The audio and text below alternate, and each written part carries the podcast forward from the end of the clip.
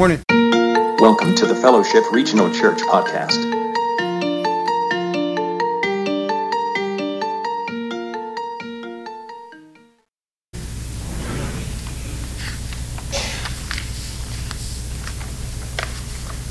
I had the cool opportunity to do a uh, to officiate a, a wedding yesterday that was so beautiful, and I typically don't go into officiating weddings with the mindset of like this is going to be beautiful. You don't go into them with the mindset of like this should be over in like seven minutes. You know. It was so so cool, so cool. Just to give you an idea on how old fashioned they went with this, just some of the deep, rich tradition. Do you remember the conversation in the Song of Solomon where we talked about the rose of Sharon and the lily of the valley? And how she responds to him and she says, he says, our rafters are, our rafters are cedars and our roof is fir, something like that. And then she says, I'm the rose of Sharon, I'm the lily of the valley, which basically comes back to the rose of Sharon sprouts up out of the sand. It doesn't need much, it's resilient. The lily of the valley exists in the valley floor where it's so cold and everything freezes. So, what she is basically saying is, I'm tougher than battery acid. I'm in this for the long haul. Like, you can count on me. This couple went through the marriage, the marriage counseling stuff uh, with them. Uh, they created a Rose of Sharon ceremony based on that to where they planted a Rose of Sharon at the property where they live during the service. Really cool. He had a heart uh, cutout shaped piece of material from his mother's wedding dress sewn inside his coat. She had a patch from her mother's wedding dress sewn onto her wedding dress. Like I was overwhelmed with just so much, you know, wonderful, beautiful um, ceremony and expression and creativity. I thought it was so cool. So, and, and to make it even worse, she's beautiful, okay? And his name is Bronk Angel. really? Like, hit the freaking lottery right there, you know? What's your name? Bronk Angel. It's like he's his, he could be a secret agent, he could be a race car driver, he could be a bull rider, he could be anything he wants to be. It's disgusting. He disgusts me. If he listens to Bronk, you disgust me, all right? Beautiful, wonderful, sweet, sweet couple. So congratulations to them. Also, congratulations to Maggie Mivas and Logan Wyrick. They got engaged this last weekend. Good. Well done. Well done. It was good. You sly dog. You were so sneaky. You were so sneaky. She was, she was completely uh, taken back by it. It was great. It's about frickin' time. You know, we held a special prayer meeting about that for a while here, you know. I just want you to know that. And we are just like, Lord, please speak to Logan or have him listen. So, thank you. Thank you for finally getting that done. We can. Those prayer meetings were getting boring, you know. You over and over and over and over. Life is in the details. It's in the very fine details. Just like good stories. It's in the fine details. It's the, it's the little bitty things that just really speak to you. It's, it's walking down the sidewalk and feeling that little hand reach up and grab yours. Those little details, you know? Because there's a time they get bigger, and guess what? They won't do it. But my little one, she still does it. She holds it. It's in the details. It's those stories that they're just perfect. And the story is told, and you hear the story, and you laugh about it, and you can see the thing unfolding, right? You can see the situation unfolding, and it doesn't matter how many times you hear the story, you just see the same thing every time. Life is in the details. It's like the details are the little connecting pieces, creating like this patchwork quilt of life experiences. And you know when you're having those experiences. You know when you're, because the situation just seems elevated above all the other normal things that go on. It's just you're sitting there with friends and a story begins to happen or a situation unfolds, and you know that this is one of those moments like we will look back on this moment. This is one of those moments we will look back on this moment. Life is in the details. One of the reasons I love the Gospel of John is that very thing. His attention to detail is perfect. It's perfect. He points to things that you and I would maybe just go right by. In fact, the other gospel writers, Matthew, Mark, and Luke, they're called the synoptic gospels. The synoptic gospels, they will pick up on, they've got their own variation, they've got their own tilt. But the gospel of John is, it's by itself. It doesn't follow the same pattern as Matthew, Mark, and Luke. John begins a story here, and then he takes it back to creation. Then he runs all the way back to the book of Revelation, and he says it was kind of like his feet were on fire. It was like a sea of glass. You know, he was in the beginning, you know. John has just got this detail. Nicodemus came to Jesus. When did he come? At night. Oh, is that important? It's there. Today's, today's story is one that the other gospel writers write about. But John's detail, John's detail to this one, tells us stuff we don't get from the other writers. If you have your Bibles, we're in John chapter 2.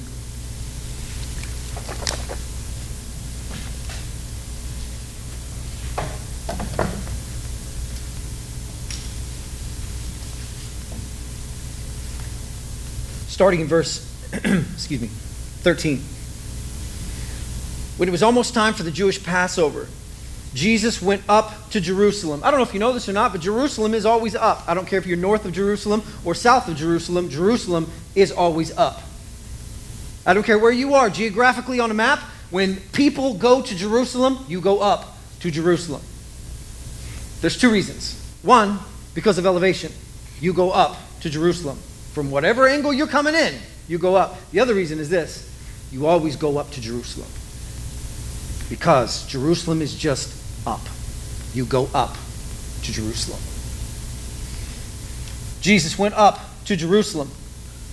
In the temple courts, he found people selling cattle, sheep, and doves, and others sitting at tables exchanging money.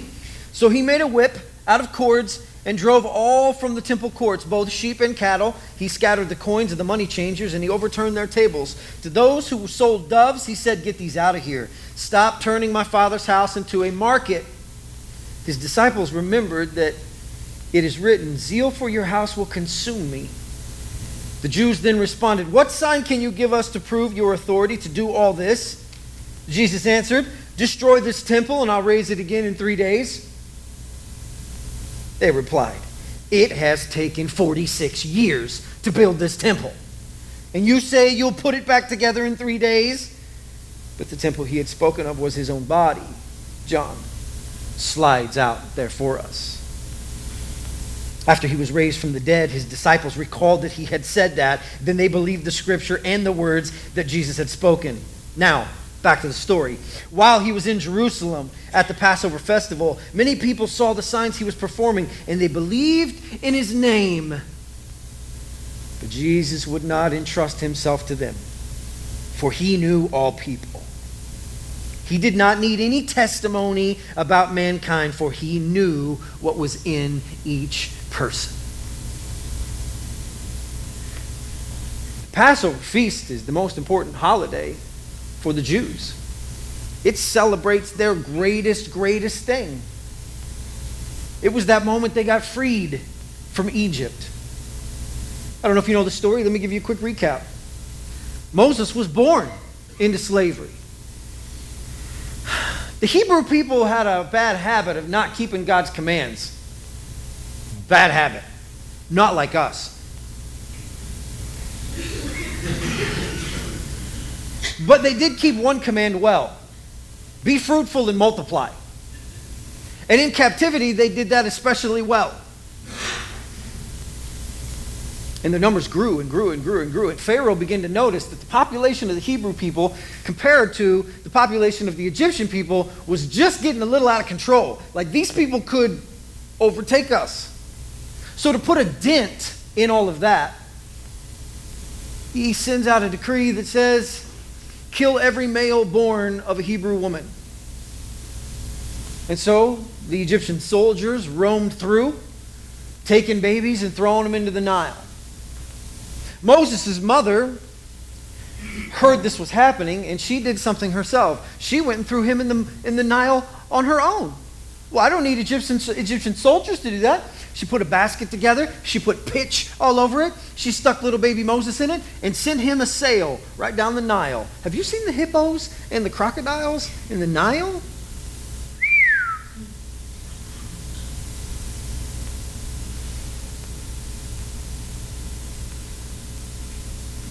Providentially, the basket floats up on the banks of Pharaoh's daughter's house. And she sees this little baby and she does the thing that most women do when they see a baby. Oh, I should keep it. It doesn't belong to you. I should still keep it. It should be mine. I should name it and feed it and make it all mine. No. And she says, I'm going to keep it. She does. And Moses is raised in the palace. Weird, weird set of circumstances and strange events begin to unfold in his life. He comes to the knowledge that he doesn't really belong to who he belongs to, that maybe he was somebody else before. And a situation unfolds, and he kills a man. He goes on the run. He becomes a shepherd. I don't know if you've ever experienced this before. Have you ever had a job to where you thought to yourself, I wish I had a different job? I'll just go bag groceries. I'll pump gas. I want a different job. The, I don't want any more responsibility. I just want to be a guy at a place that does the thing and don't have to worry. Moses becomes a shepherd. Well, he was a leader there, but it's a real confusing job when you're trying to lead people to beat up on the people from where you came from originally, but you're not them anymore. Now you're, it's just a whole lot of identity that gets screwed up in all of this. And Moses runs from, from this whole situation, and it's while he's being a shepherd, which ironically to me, anytime somebody takes on the life of a shepherd, it seems as if they're destined for greatness, does it not? Like when you take on that humble role, it's like God's like, perfect. Talking to a buddy of mine the other day, he says, I'm thinking about going into ministry, to which I said, You'd be great at it. And he said, But I don't know what it is about me that God would look at me and say, You should go into ministry. And I said, That. That's the thing. The minute you get to that place, you know who scares me? I should go into ministry. I think I'd be great at it. Please don't go into ministry. We really like insecure, kind of doubtful people, like to kind of come into it, be like, oh, you can follow me if you want. I'll probably get us lost, but come on. like, to me, that's so much easier to follow. Well, I'll go with that guy. At least he's honest. I mean, if we're lost, we're lost. At least we know we're lost, you know? What's the thing that God would, why would he call me? Because of that deal that thing. It's there that he encounters the burning bush. God speaks to him. Mm. Here's one of the things I don't like about God the most it's this. Sometimes he calls you back to the place you came from. Ah, you know? Back to that relationship that you're like, I quit on that. I wrote them off. I cut them off. Yeah, you need to go, you need to go fix that. Oh, really? Really? Yeah, humble yourself and go go back to that. Sometimes it's returning to that place of humility again, that place of repentance. Well, you were there before, but then you kind of got out of practice and now you're lost in the in the weeds again and you got to go back and you got to start admitting that you're messed up. Nobody likes that. God looks at Moses and says, I need you to go back to Egypt. It's like, I'm a wanted man. I'm in all the post offices. I'm not I can't go back there. It's okay to be fine. Yeah, it's easy for you to say, you know. Yeah, I need you to go back, but it's not just it's not just for that. I need you to get the rest of the rest of my people. Oh, yeah, that should go over well, you know? I mean, generation uh, after generation after generation of Pharaohs have been inheriting Hebrews. They've got slaves for days.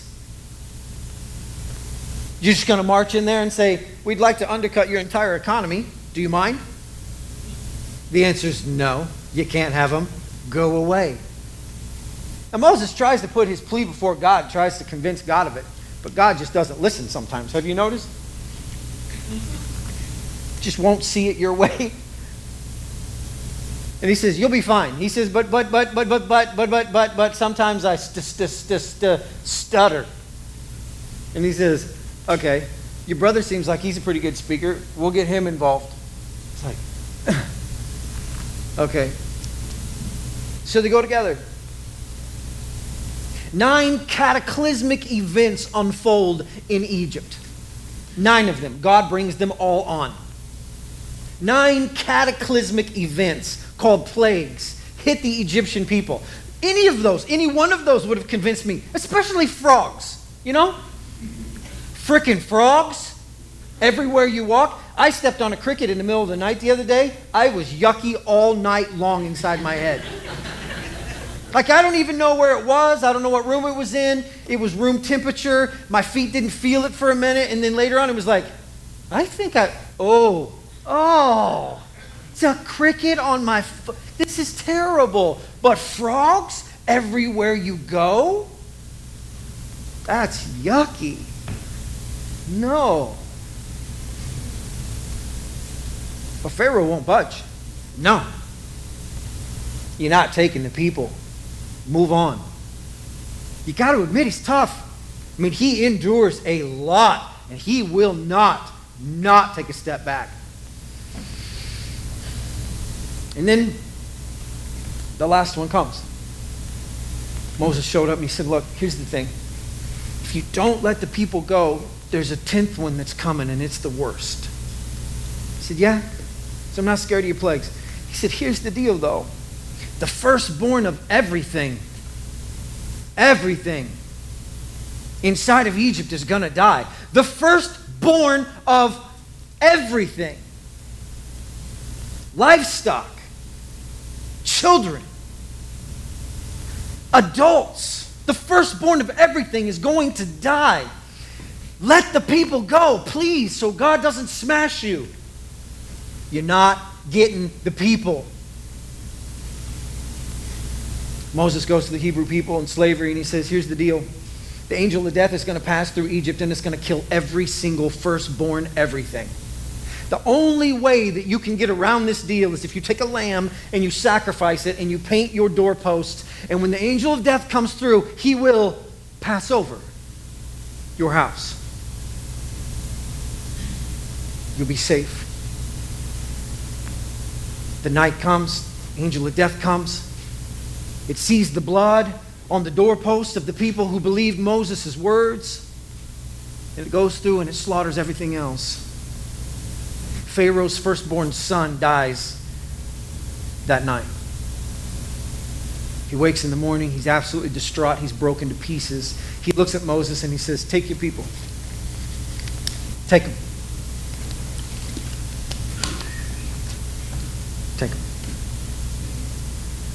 And the Hebrew people march out of Egypt with riches, with gold, with treasure, because God's faithful. You see, when you go up to Jerusalem for Passover, do you know what you do? You go back to your ancestors. You go back to that time period to where they believed God and they did that one thing and God passed over and you saw God act on your behalf. What it meant was you're not forgotten. He remembers you. When you go to Passover, it's to remind you that you have been remembered. Passover is this opportunity for you to go make sacrifice and in some weird way thank God that you can push your sins back with your sacrifice. They're not gone, but you can push them back. Passover such an important time. And the temple. The temple's such an important place. I don't know if you realize this or not, but it would have been 18 years to the day that Jesus went up there to Jerusalem with his disciples. 18 years to the day before then that he was there in the temple when he was 12 years old and mommy and daddy lost him. Remember? In the hustle and the bustle, they left the feast of Passover and they're all caravanning out of town. It looks like a mass exodus. There's a ton of family, and everybody's tired, and they've been up there in Jerusalem for so long, and they head back on this arduous journey. And everybody's just like, is everyone here? Is everyone here? It's like Home Alone, except in the first century, you know?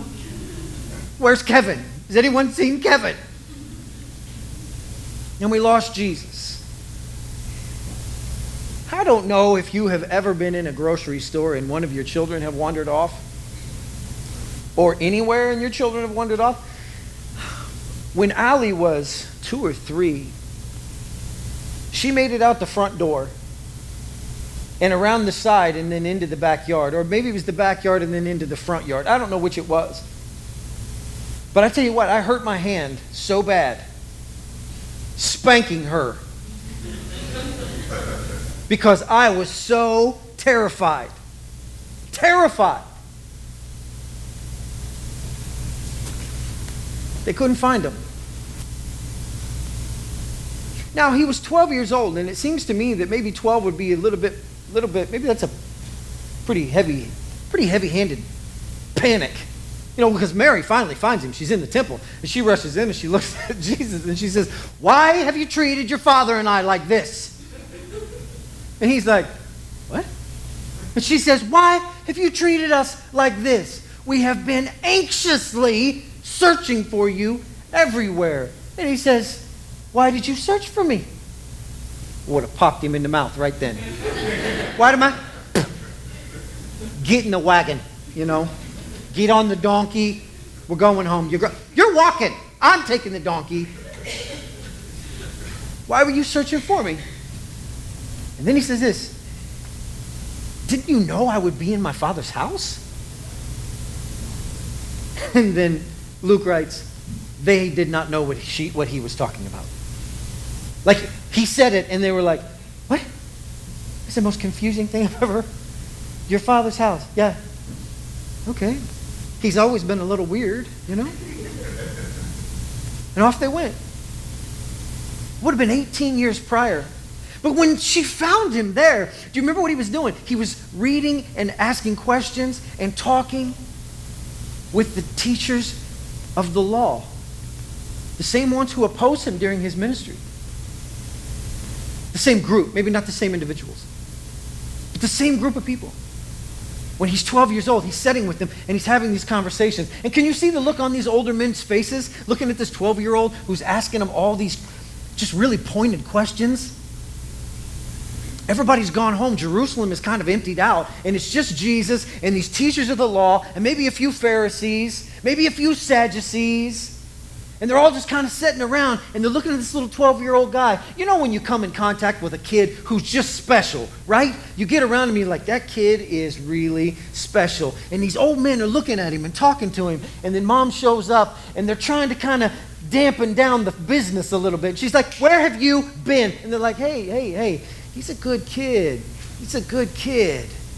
He's a pretty special kid. Yeah, yeah, yeah, yeah. What do you think it'd be like if I lost him, huh?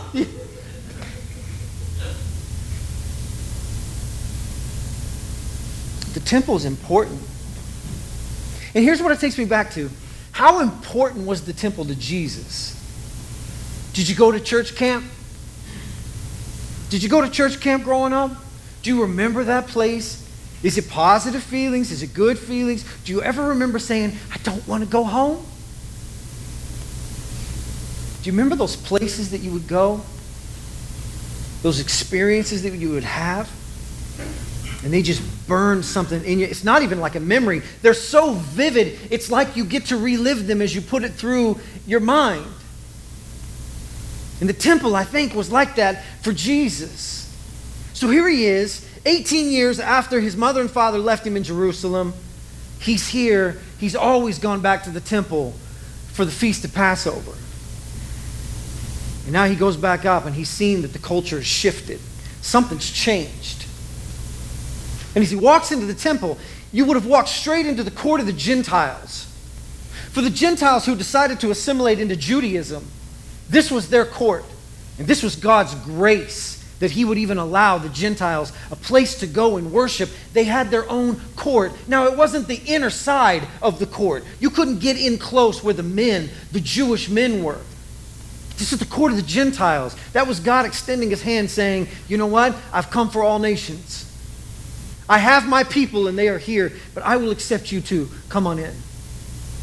And there in the court of the Gentiles, there's cattle, there's sheep, there's everything that comes with cattle and sheep. It's overwhelming the senses right there in the court of the Gentiles. And I wonder if Jesus didn't walk through and look at it and think to himself, I believe that I was sent to be a light to the Gentiles, right? And now I'm forcing them, they're being forced to share space with livestock. God cares about these people more than this. Did he look over at the cages of the doves? You notice it's specific to those who had the doves. Read it, it's there. To those who were selling doves, he said, Get them out of here. Is there a bigger or better metaphor? But what happens when churches become these institutions and these things that lob people with responsibility and condemnation and law? And we burden them. You know what we do in that process? We take the Holy Spirit and we cage it up. And is that what happened? Did Jesus walk in and look and see that the Holy Spirit had completely been caged? Put behind bars? God's house is no longer what God's house was intended to be?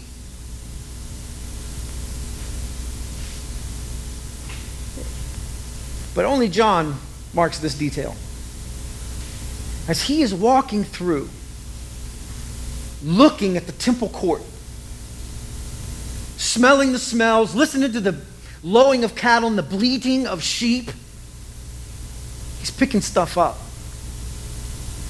And maybe at first glance, you're thinking to yourself, he's trying to kind of pretty up the place. You know, it is his father's house. That's not what he's doing. He's picking stuff up. The word is reeds or rushes. It's the great big, huge, long plant stems, these big plant leaves. You know what they do with them? Is they make lead ropes out of them. They make ropes for boats out of them. And Jesus is picking these up and he's weaving them together while he's looking at everything that's going on in here. This is premeditated, I might add. Jesus' anger is premeditated. His action, he's thinking this through. Someone's getting whipped. And he begins to weave these deals together. And then it all comes uncorked. You know what's interesting? I got a set of commentaries, a few sets of commentaries that I love to use because they're just so thorough. And I'll read through and I'll learn a whole lot of stuff about different parts of the passage, different words. I've got one set of commentaries that it attacks everything from a strict Jewish perspective. You know what they did with this story? Threw it out. Threw it completely out. John chapter 2, wedding at Cana. Uh, John chapter 3, Nicodemus. No Jesus cleansing the temple. I understand why. What do you do with an angry Messiah? We like the one where Jesus has, is getting his senior pictures taken, don't we? We like that one with his hair. Those are the Jesuses we like. Those are the one we like. We'll put a little light on him. We'll set him on the deal. Put a little light above it where it shines right on him. Looks like a halo. That's the ones we like. We like him meek and mild. We like him like Ricky Bobby likes him, you know? That's how we like our Jesus. What do you do with an angry Messiah? I don't know. There's something about this righteous indignation that kind of speaks to me. You ever seen a situation go down? It something need to something needed to happen. You needed to act, and you knew it wasn't going to be pretty, but something had to be happen. Something had to happen. You didn't know what, but something. Anything ever just got to you on that level, to where it's like, "Yep, done, done." Know what's interesting is it never says that Jesus sins in this process. In fact, they put it in Scripture as if he's just done a wonderful thing. And I think he has. Well, isn't it a sin to get angry? Oh, absolutely not. It's not a sin to get angry. Where did your emotions come from? God gave them to you. God says himself, I can be very angry quite a bit myself. I am a jealous God. So is that emotion okay? Well, absolutely. All your emotions are okay. Now, what they make you do or what you let them direct you to do, eh, that's your fault. But to have the emotion, that's human. That's humanity. We were created in the image of God. He has them all as well. And Jesus comes undone. It's interesting. It's like it's just eating at him. He says that he drives all the cattle, all the livestock out into the street. Just drives them all out. Drives out the people who have and are keeping them. Those who are collecting all the money and they're exchanging. You want to hear the hypocrisy. You know what stunk more than the temple court floor? The hypocrisy of the whole thing. Here's the deal the temple would only accept temple currency. And so if you showed up with a bunch of Roman currency, because that's how you got paid, and you showed up there and you wanted to buy your sacrifice, you couldn't buy your sacrifice with Roman money because the temple would not accept Roman money. But you know what we would do? We set up a little booth over here, and it's kind of like Chuck E. Cheese. You take your money and you put it in, and it gives you back a bunch of little big eared mouse coins, and you can use those. The hypocrisy of the whole thing is ridiculous because it comes with a cost. Three quarters for a dollar. Three quarters for a dollar. The temple's going to make their money. Well, we won't accept Roman currency. You can exchange it at one of our nice little booths over here. Are you not accepting Roman currency over at the nice little booth? Well, that's different. You don't buy your sacrifices there, you buy your sacrifices here, seven and a half feet away. The hypocrisy of it. Jesus goes over, tips their tables over. You know how bad I want to just fling one of these chairs over just for the effect of it? You know? Just for the noise of it. I won't because I'll spill something. But, but just the crashing of it all. All these nice little stacks of coins, these little pencil pushing accountants over here, looking at all their money, adding it all up. Jesus comes over, nickels and dimes all over the floor. Oh, you don't mess with people's money, Jesus. Jesus says, I'll do whatever I want. Tips over the tables. Gets the doves out of the cages. Kicks everything out of the temple. And then John comes in with this line, and it's so perfect. Then his disciples remembered that it is written in Psalm 69 Zeal for your house will consume me. Consume me. You know what the word is? Eat me alive. Zeal for your house will eat me alive. The temple? This is my place. This is my father's place. This is a special place. And you come in here and you make yourself at home? This isn't where you make yourself at home. Now, listen, you stick around church too long after, you know, on Sundays, you'll catch us riding scooters, having races. There's a lot of nonsense that goes on in here. No livestock yet, you know. We will have some scooter races in here. Jesus says, You make yourself at home in my Father's house. This is my Father's house. Kidding me?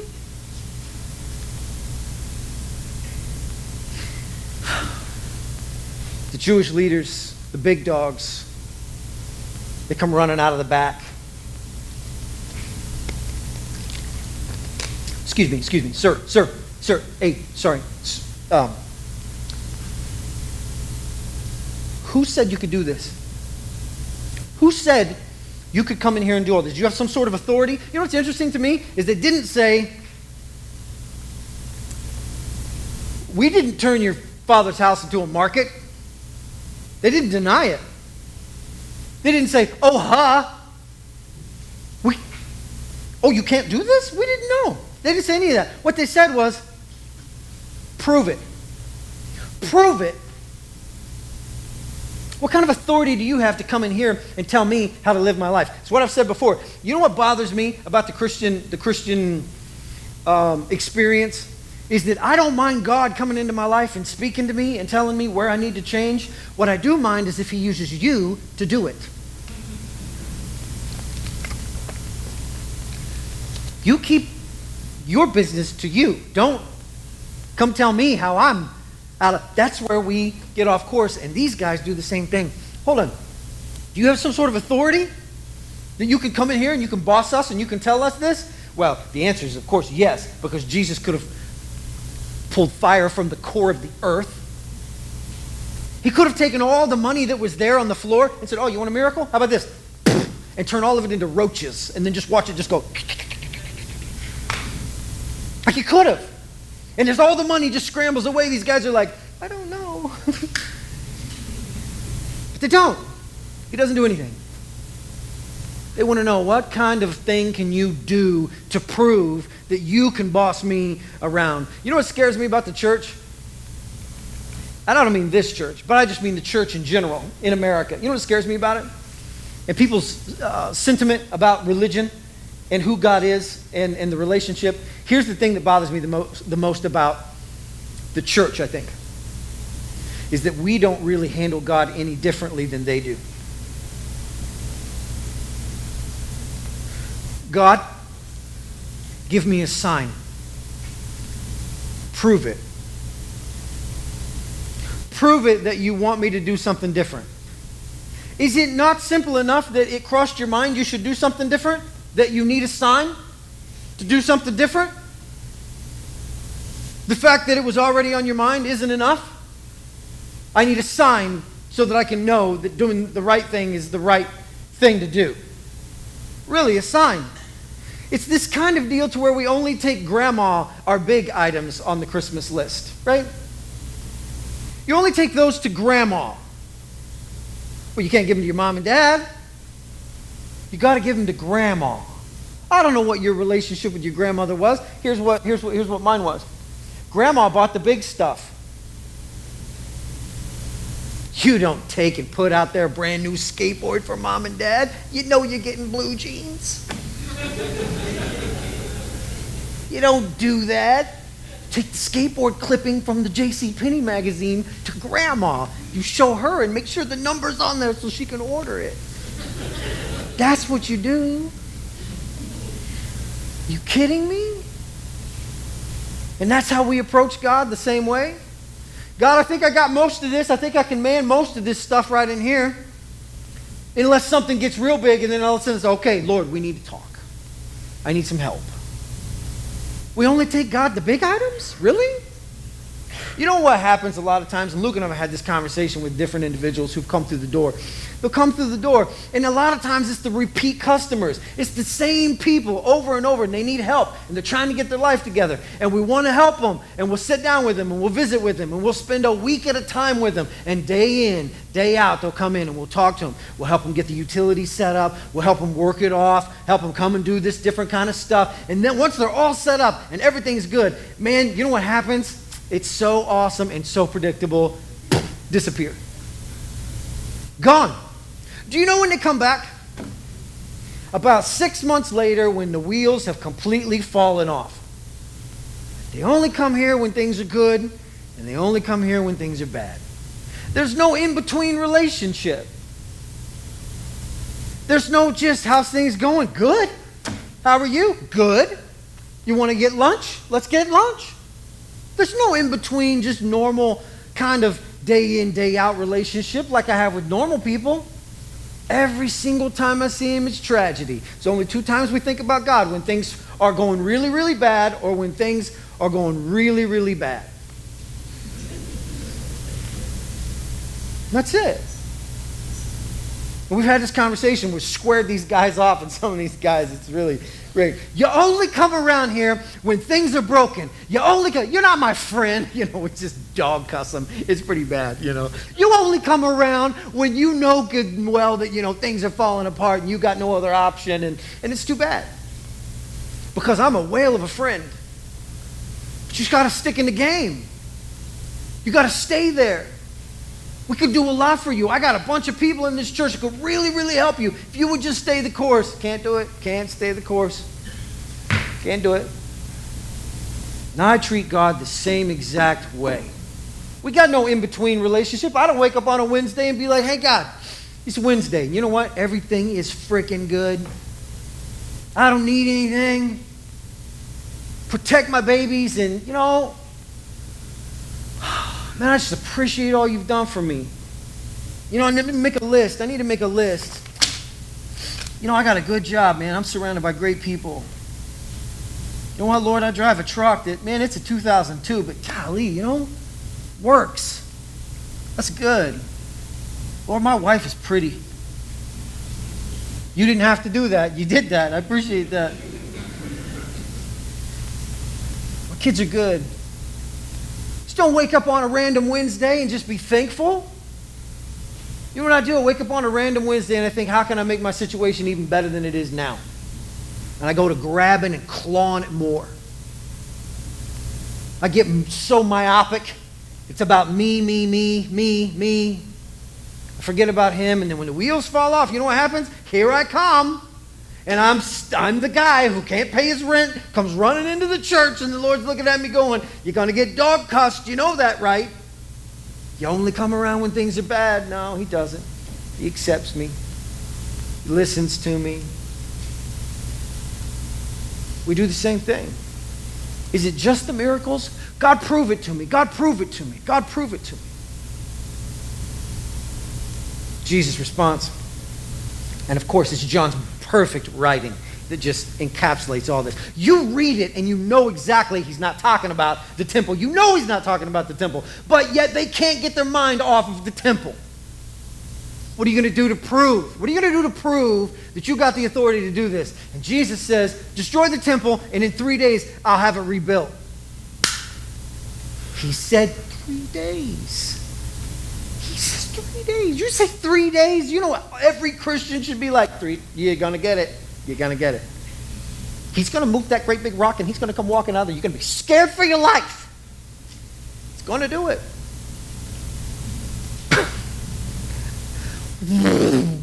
right over their head.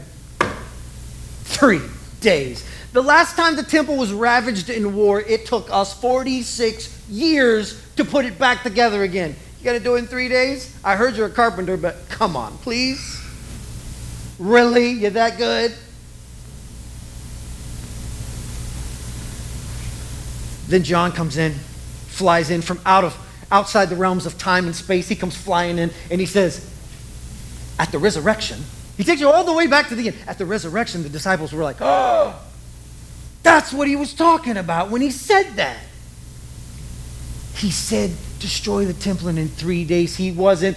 Peter, he wasn't even talking about the temple. He's like, I freaking know that already. I'm Peter. And they're like, yeah, but can you believe that? Like it was three. He said that, man, that guy's been thinking about this forever. And I think that's a good point. Here he is in the temple defending his father's honor and, and, and keeping the temple from being desecrated and what's he thinking about? The cross. You. Me. Wow. You catch me on a bad day, I'm not thinking about you, I promise. He is. It's all in the details. I'm going to point out a few things, then we'll close up. Love this story. A few things I just want to point out. the word religious man or religious or religion has been tainted and beat up and used as a bad word. You know, he's just kind of one of those religious people. It's a religious, it's religious, you know. I'm not real big into religion. Religion, I'm a pretty spiritual guy, but I'm not really big into religion. Okay, well, let me ask you this. If you show me somebody who is very, very successful, then I will show you somebody who is very religious. Because religious has to do with how you do things. You know what? You cannot have a relationship with God if there is not some element of you that is religious. You can't. Because here's what happened to the word the word was made to mean stuffy, Christian, mind your business, bow at the right time, make sure you wear the right clothes, religious, don't drink, don't swear, don't. It, religious, this thing. They narrowed it all the way down to where it's kind of a better than you type of thing, and that's what they did with the word. Religious means it's the thing that you do repeatedly and that you care about and that you think about. Which sounds an awful lot like the New Testament if you're asking me. Seek ye first the kingdom of God and its righteousness. That sounds very religious to me.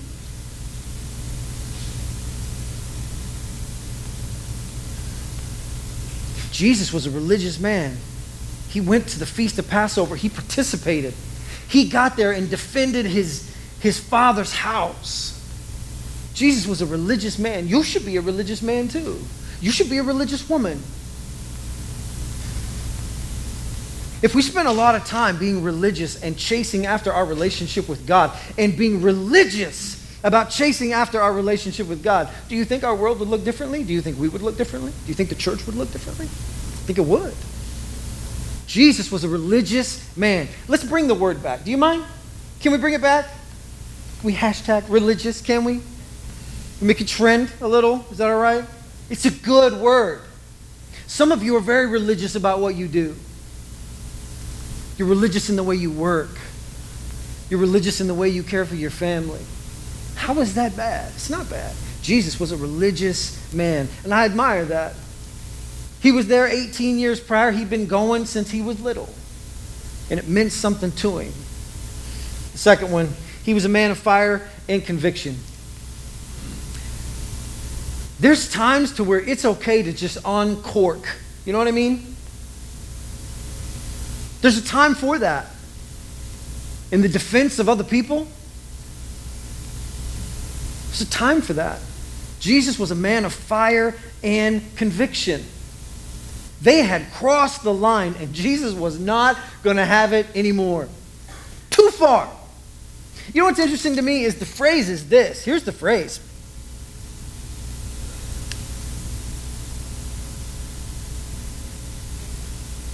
To those who sold the doves, get these out of here. How dare you turn my father's house into a market? Destroy this temple, and I will raise it again one of the versions that I had read earlier this week said, Stop turning my father's house into a market. Stop turning it into a market. Meaning, I saw you suckers do this once before. Stop doing this. Here's what else is interesting John records this happening in the very front side of Jesus' ministry. Do you know when Matthew, Mark, and Luke recorded? At the end of the ministry. Did this happen two or three times in the life of Jesus? Did they begin to plan for this after it happened the first time? All of those people who bring them all in, they're like, listen, you know that one guy from Nazareth is coming? He always comes. And every time he does, he tips over all the coins. He pushes everything off on the floor. Don't bring the cows in here until after 11. He'll be gone by 11. Is this what they did? Was this a normal thing? Because Matthew, Mark, and Luke say this happened at the end of his ministry. John says this happened in the beginning of the ministry. This may have been a thing that happened on a regular basis. And Jesus says, Stop doing this.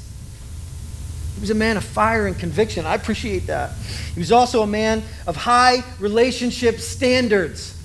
Are you listening close? Some of you singles in here. Listen close, you singles. High relationship standards. He did not entrust himself to all of them. Why? Because he knew what was in a man.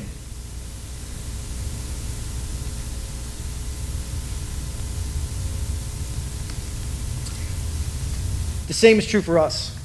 There seems to be a lot going on in politics right now. Is that true? Have you noticed? A lot. He did it. She's lying. He did it. She's lying. I don't even care what camp you're in. Check this out. You need to ask yourself a few questions when it comes to these kind of decisions and where you're going to put yourself and when you go to the polls and when it's time to vote.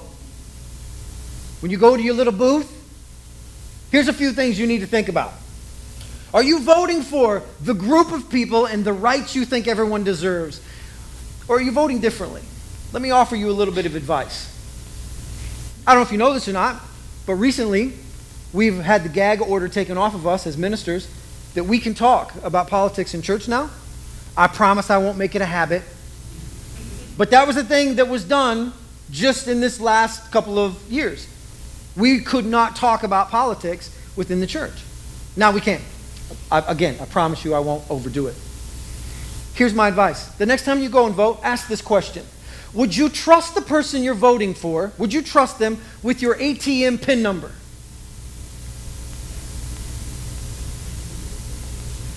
Okay? Would you trust them to babysit your children? Would you trust them to be alone with your wife?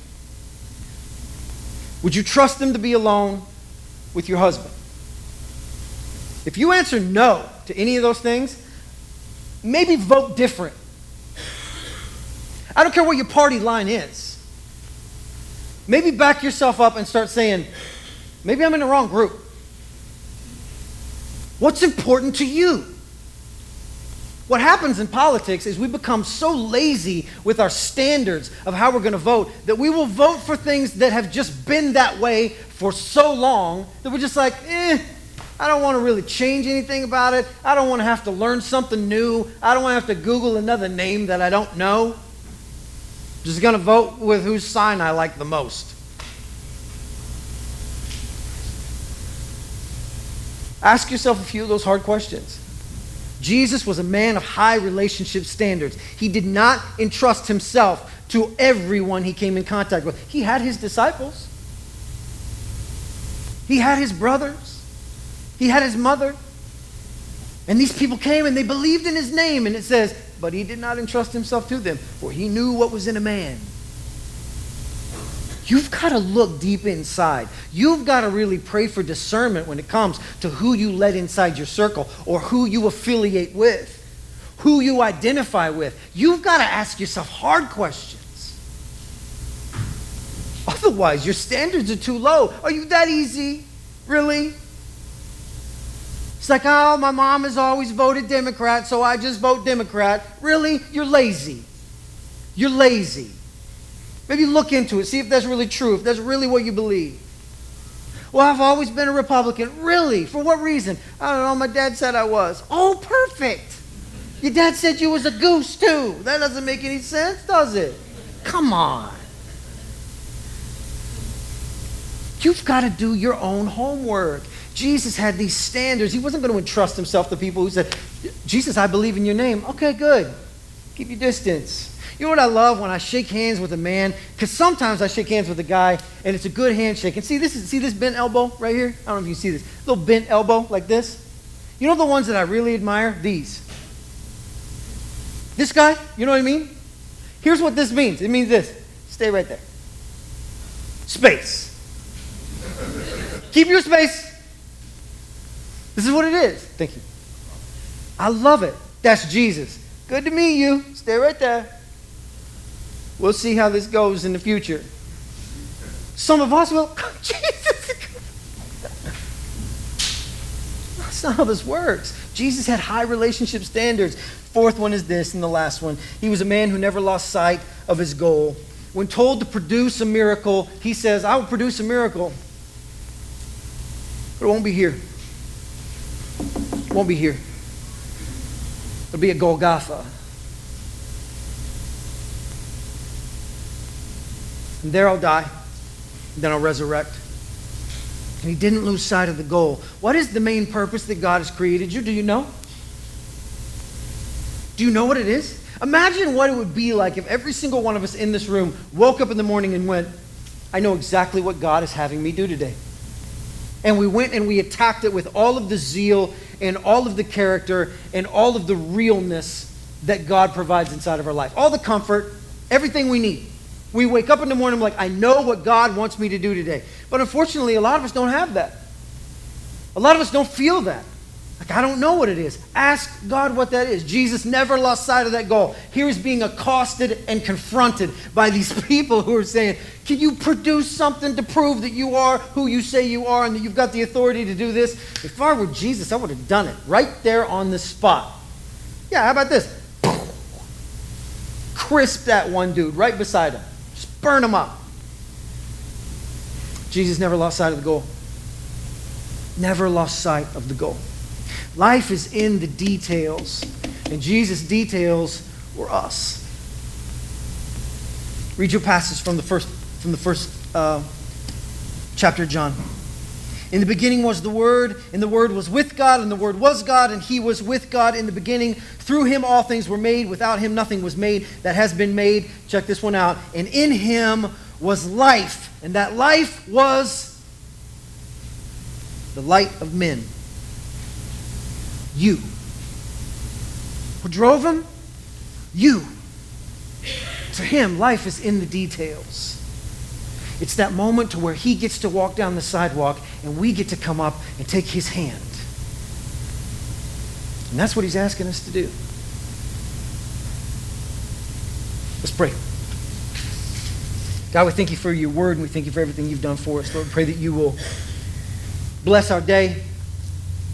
Lord, be with us. Lord, show us the purpose that we need in our life. It's in Jesus' name we pray. Amen. Have a good afternoon.